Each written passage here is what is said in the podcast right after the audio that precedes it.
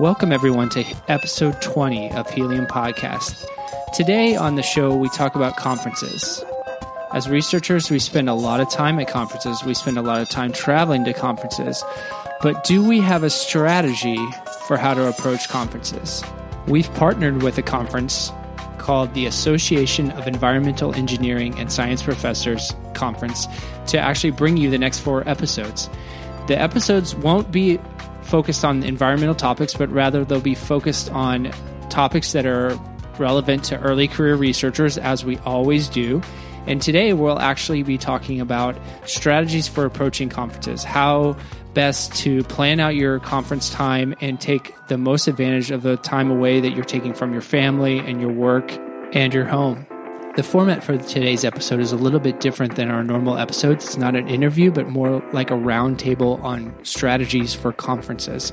So the audio quality is a little bit different than what you're used to from our podcast, but we know you will enjoy the content and some of the strategies that are shared in this episode. As always, don't forget to subscribe to the podcast so you, you don't miss this entire series that we've produced with AEESP. Today, we're doing something a little bit different and really exciting. We're happy to welcome two guests today with myself, um, Christine Ogilvie Hendren, and my co host, Matt Hotze. We are also happy to have Ariel Atkinson, who is um, a postdoctoral associate at the Nanotechnology Enabled Water Treatment Center. She's working at Arizona State University. And also Daniela Saetta, who's a PhD student in environmental engineering and who is uh, specializing in being a urine diversion enthusiast and specialist. Welcome. Thanks. Hello. Yeah, welcome to you both. I think uh, we're excited to have you on the show because you approached us as listeners to the show and you had an idea for us of how we might be able to collaborate with the AEESP conference. And so I wanted to let you kind of explain uh, how this whole collaboration came to pass and how we're going to be recording this episode as well as three other episodes with the plenary speakers from the conference uh, for our audience in Helium. So maybe I'll toss it over to you, Ariel. Yeah, thanks, Matt.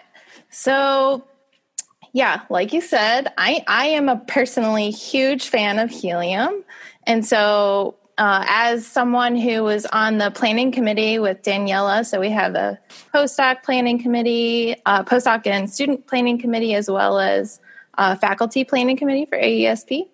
Uh, I thought of you guys as far as, you know, like we're trying to innovate the AESP conference. And so what can we do? And I was like, hey, you know, it's a Association of Environmental Science and Engineering Professors, or, or no, it's the Association. I always mess that up.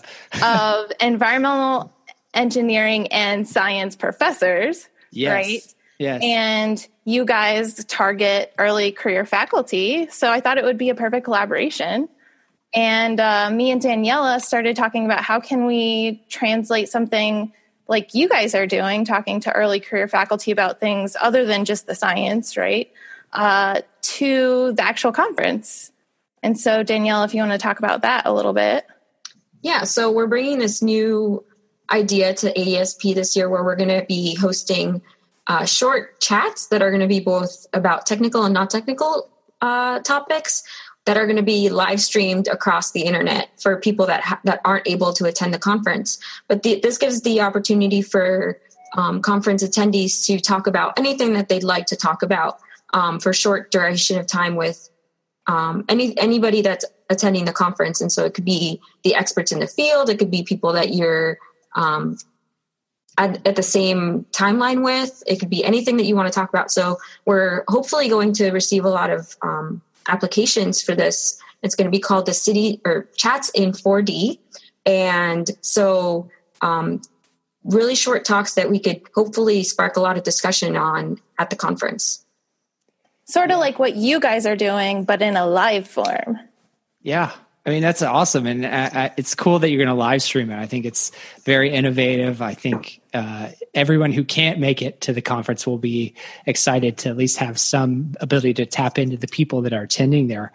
And so, one of the things that we talked about in terms of getting you guys on the show, because we're like, oh, you guys got to come on for an episode. You know, we batted around and decide, you guys should come on.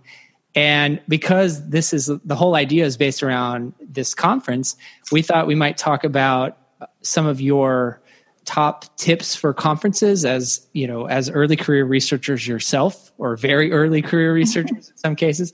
Uh, what have you tried in terms of getting the most out of conferences? You know maybe there's some some tips maybe we can go around even you christine and, and maybe i can share some tips myself for people that are listening in so whoever wants to go first maybe we can uh, oh ariel's ready to go so i think that um, to get the most out of a conference, you should actually start with before even going to the conference, right? So, what do I want to get out of conferences this year?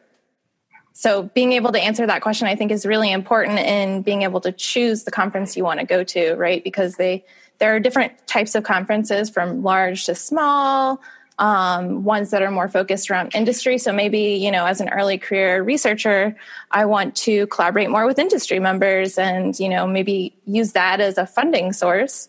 And so I could target a particular conference for that this year, right? So I think that's my first tip. Yeah, I mean, I wanted to follow up with that because I, I think that's really smart because I see a lot of professors just going to every conference under the sun. And sometimes it's not clear to me, or at least maybe they're not articulating it to me, but it's not clear to me why they're going to all these conferences because that takes up a lot of time, money, energy, and they're constantly jet lagged and complaining about jet lag. so I like your approach there of like planning out the year I mean, mm-hmm. some people, I mean, one of the things that I like to do on the show is compare what people do as early career researchers to people running small businesses. And the thing that I'm hearing a lot lately in terms of the small business world is these idea of planning out your 90 day uh, or quarter, you're planning out your quarter. So you could almost have a quarter for example, or maybe two quarters where you're thinking about industry collaboration. So you're you're aligning everything that you're doing in terms of trying to get more collaboration, sponsorships from industry, just contacts with industry. And so therefore you're you're like you said, Ariel, you're you're focusing on those particular conferences that you know is is going to have heavy industry involvement from perhaps people that can help sponsor your research or get you the connections that you need to complete your work or even like maybe I want to learn about a particular topic, you know, and so I'm going to go to one of those. Um, or I want to strengthen my relationships with, you know, a very particular subset of people. I mean, I think there's a lot of goals that you could have um, and sort of choose the conferences that you go to accordingly instead of just hey, I go to this one every single year, and so I'm just going to continue to go that one, or you know, indiscriminately going to conferences.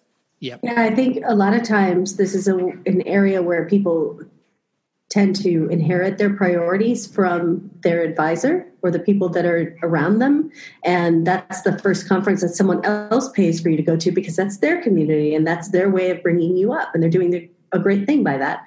Um, but I really like the themes that you both, Ariel and Matt, touched on already of um, not only intentionality, but thinking at multiple scales. So your long term things, maybe after a while it becomes clear I will always work, you know, to find a, a, way to go to a conference with this person because I'm depth, you know, the depth of the relationship there is worth an investment, and that's where we see each other. And then other times it's more near term, like okay, say if I have a particular technology that is in a space that's blowing up right now, um, and I need to be at this conversation of say GenX and PFAS and all of these things that are happening, or um, so just being able to think at those multiple scales, realize both of them or all of those scales will be drivers.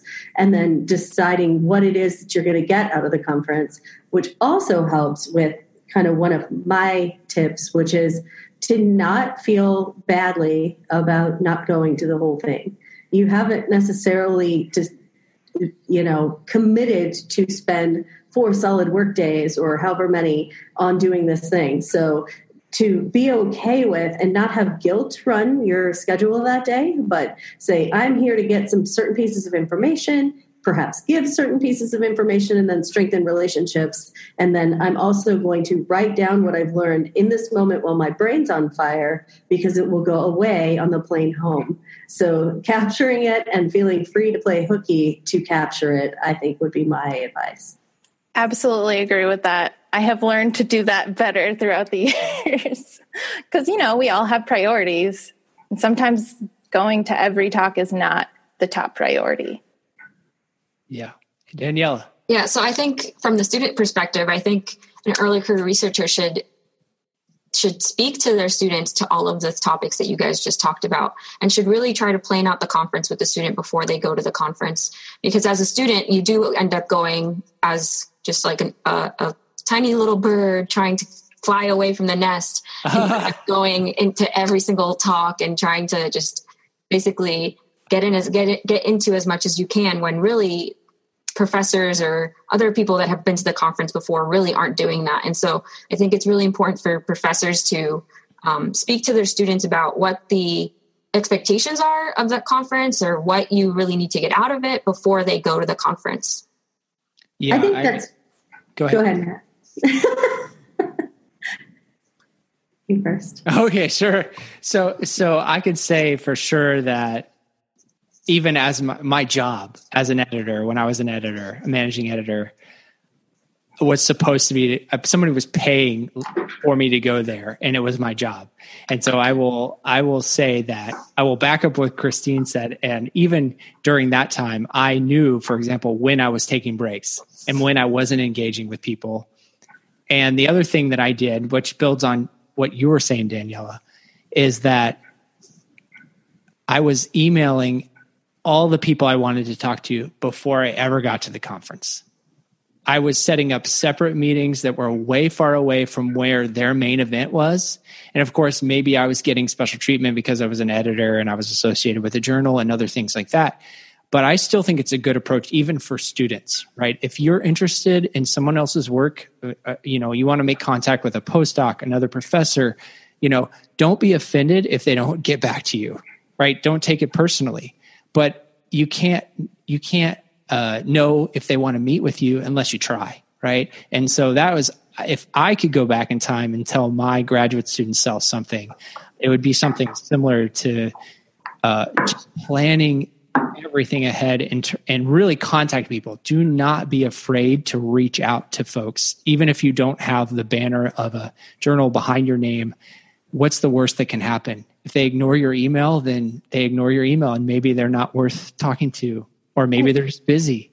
You know, so I would I would highly recommend uh, and then planning that out with your professor, like you said, Daniela, your your mentors, uh, talking to them, say here here's the approach I want to take. Here's the emails that I want to send to people because I'm interested in these collaborations, and and and getting them to kind of say, okay, this looks this looks like a good way to approach somebody, or maybe this is too aggressive, or they can kind of get a sense of what it would look like if they got that kind of cold email into their inbox, or maybe they know them and they can provide the introduction for you.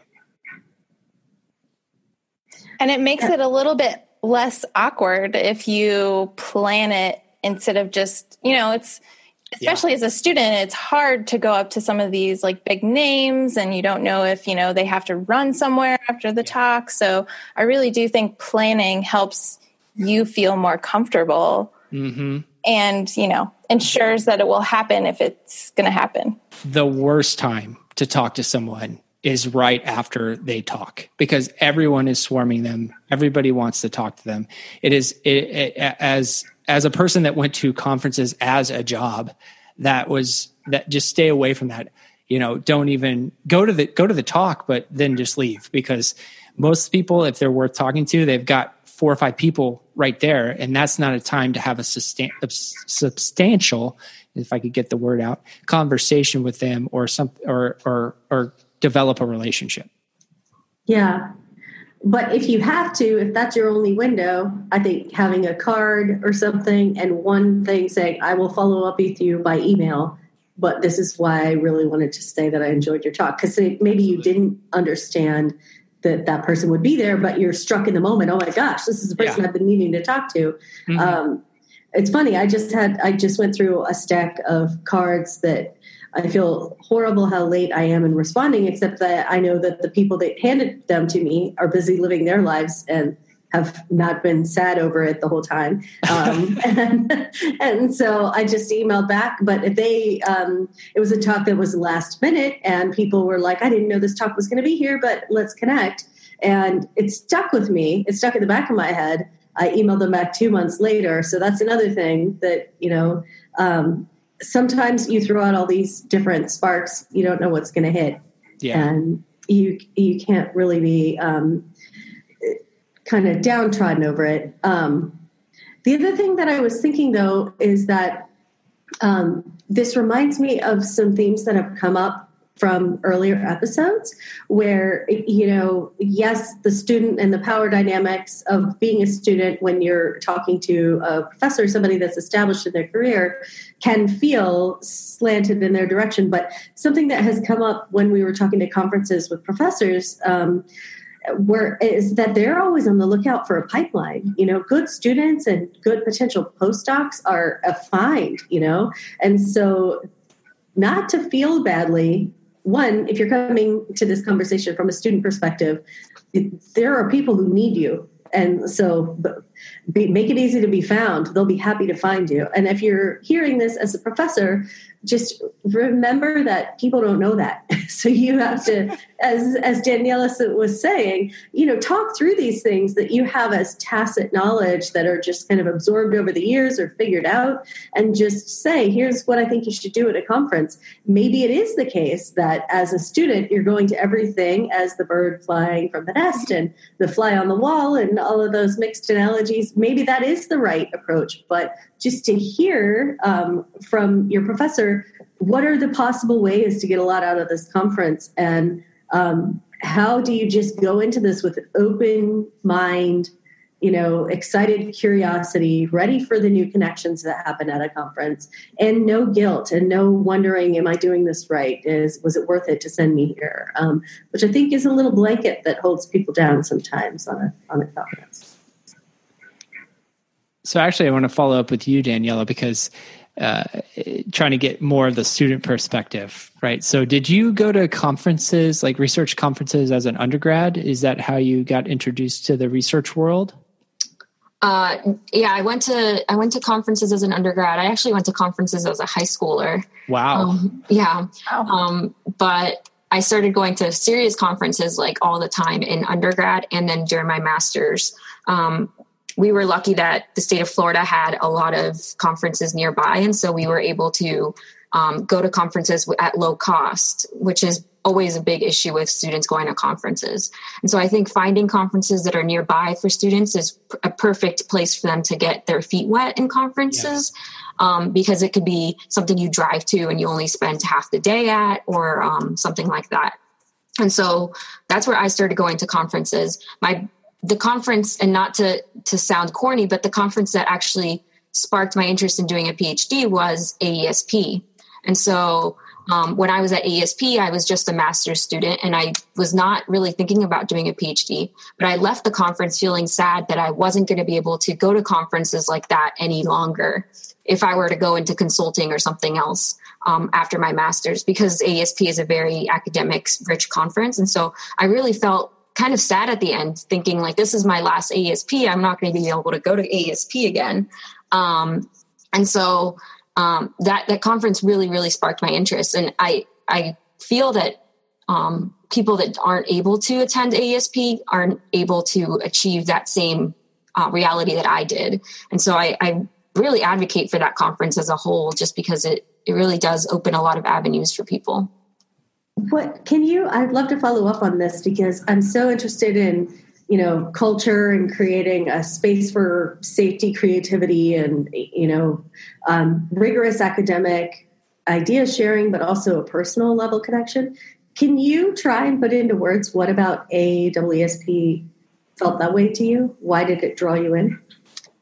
It just felt like it was a space for that didn't feel so daunting to go up to the professors that are the big wigs or the the big names in the field. It just it didn't feel kind of felt like a camp like we were there all kind of, maybe it was because we were all staying in the dorms at Yale that it just sparked that that camaraderie or that community where we were all there together and having lunch together the big lunch area just i don't know it just felt it felt like a community that i wanted to be a part of and I've had similar experiences in my, you know, earlier days of my PhD as well um, at Gordon conferences. I, I, do think that those sorts of conferences do have a really high value for um, the younger students or the earlier students because then you do start to develop those relationships with um, those professors earlier and I, I don't know I, i'm still like i don't do much disinfection byproduct research anymore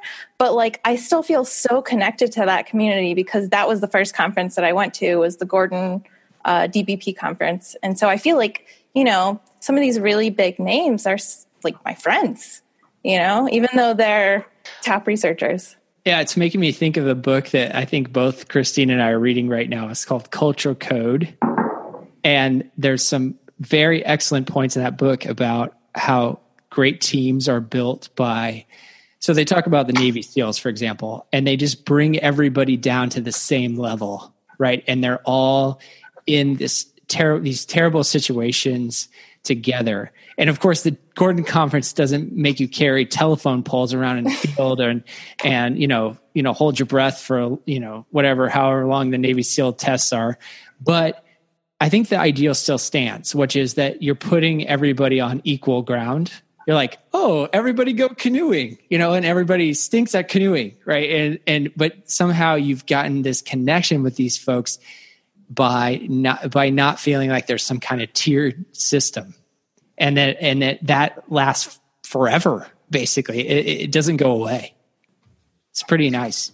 Mm-hmm. That's something that's so um, such a really cool theme to emerge across a lot of our different conversations, which is that it's not it's it's completely separate from um, uh, respect for experience and knowledge and you know kind of a lasting legacy that you have after showing years and years of progress in something. So it's not saying that everybody's equal in terms of their power in decision making, but everybody is equal in terms of their value, their intellect, their life energy. And I think looking for opportunities to disrupt the power dynamics that artificially keep us separate and keep our ideas from coming out because we're afraid or you know careful um, I think that what's really neat is to see that the people who are really advanced professors and early career students and researchers all love that moment where we're all human together, having great ideas, learning how to use those great ideas.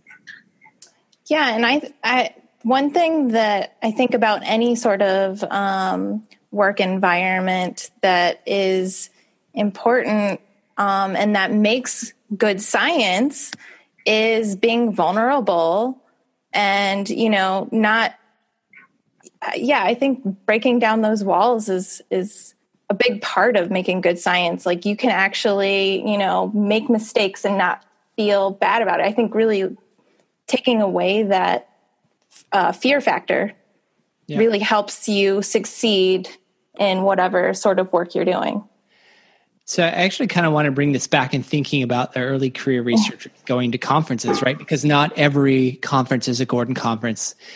Uh, not every conference is a AEESP conference. What, you know, and if you're going with it, let's say your intention as an early career researcher is to go to conferences, make connections with students or potential postdocs that you're trying to recruit into your. From your perspective, and I hate to put you on the spot here, but from y'all's perspective, how can someone who's a professor kind of communicate their vulnerability if it's not like oh we're both canoeing together or you know going playing soccer or something like that? I, I i don't know if there's a good answer to this but i'm curious what you guys think. I mean i think you know if they're giving a talk just saying hey you know i am actually looking for students you know that's a good start. Then that's inviting the students or postdocs to actually come talk to you. So I think that's one good way to start. I also think participating in as many either um, young young professionals uh, get-togethers, anything like that, anything that sparks that conversation. So maybe the poster sessions, like attending the poster sessions and being um, an active listener in the poster sessions would be great. Um, stuff like that, but always being transparent about what they're looking for, I think is great. Like what Ariel just said, mentioning that you're looking for a student and being transparent about that would be great help. And I think one thing that I do see sometimes at conferences, particularly with early career researchers, is is cl- clicks, right? Um, we have a group of people that we feel comfortable with, and maybe we want to catch up with because we haven't, you know, we live all across the country but I think making time and maybe a goal to talk to students, you know, actually go up to students instead of having the students have to go up to you. If your goal is to get students, then you should engage just as much as the students should or initiate. Sort of recognition of the the power differential, um, making that space to kind of kind of open the invitation hey approach me. If you're curious about this if you're a student if you're a postdoc come ask me about this. Because i think that that sort of specifically speaks to the barriers that might be kind of socially keeping people from approaching each other. Um, i think just being aware of them calling them out trying to make overtures to overcome them goes a long way it sounds like are there any any other parting words of advice about conferences or other, thoughts that you either Ariel or Daniela have uh, for our little roundtable discussion today? I have one last piece of advice. So going back to the planning a little bit and being intentional is I usually try to come challenge myself. So for every conference, I set up a challenge for myself. Usually it's some sort of social challenge, right? I'm going to go talk to this you know, person. And so then I will actually do it. And otherwise I might not, right? yeah. Yeah. It's good. Just put it up on the board and say, I gotta, I gotta do this. It's a goal, you know? Yeah. yeah. I think it changes the dynamics of how you think about it. It's a good time to be brave, right? Ask the question that comes to your mind. That's, um, I've gotten two jobs from people hearing me ask a question. Um, I had no way of knowing somebody was going to be there. It was not a strategic move. I was just really curious. And I thought, well, heck, I'll just ask it. Um, and I think that that worked out for me. I didn't know if it was a dumb question. I, I didn't know. I mean, that's the definition of asking a question is you didn't know. So I think that that has served me well uh, doing that too. And then one last thing I have is I think conferences should be fun in the end. And so don't skip out on the, the happy hours or the dinners or stuff like that. I think those occasions also spark a lot of connections. And so in the end, it should be a fun experience and you shouldn't be completely a nerve wreck the whole time you're there. So if if either of you, if our listeners see either of you at a conference, let's say the AEESP conference, what are you guys looking to do at your next conference. And what kind of connections are you looking to make? What opportunities do you need for your your next steps in your research or your career? Ooh, that's thoughts? a hard yeah that's a hard question.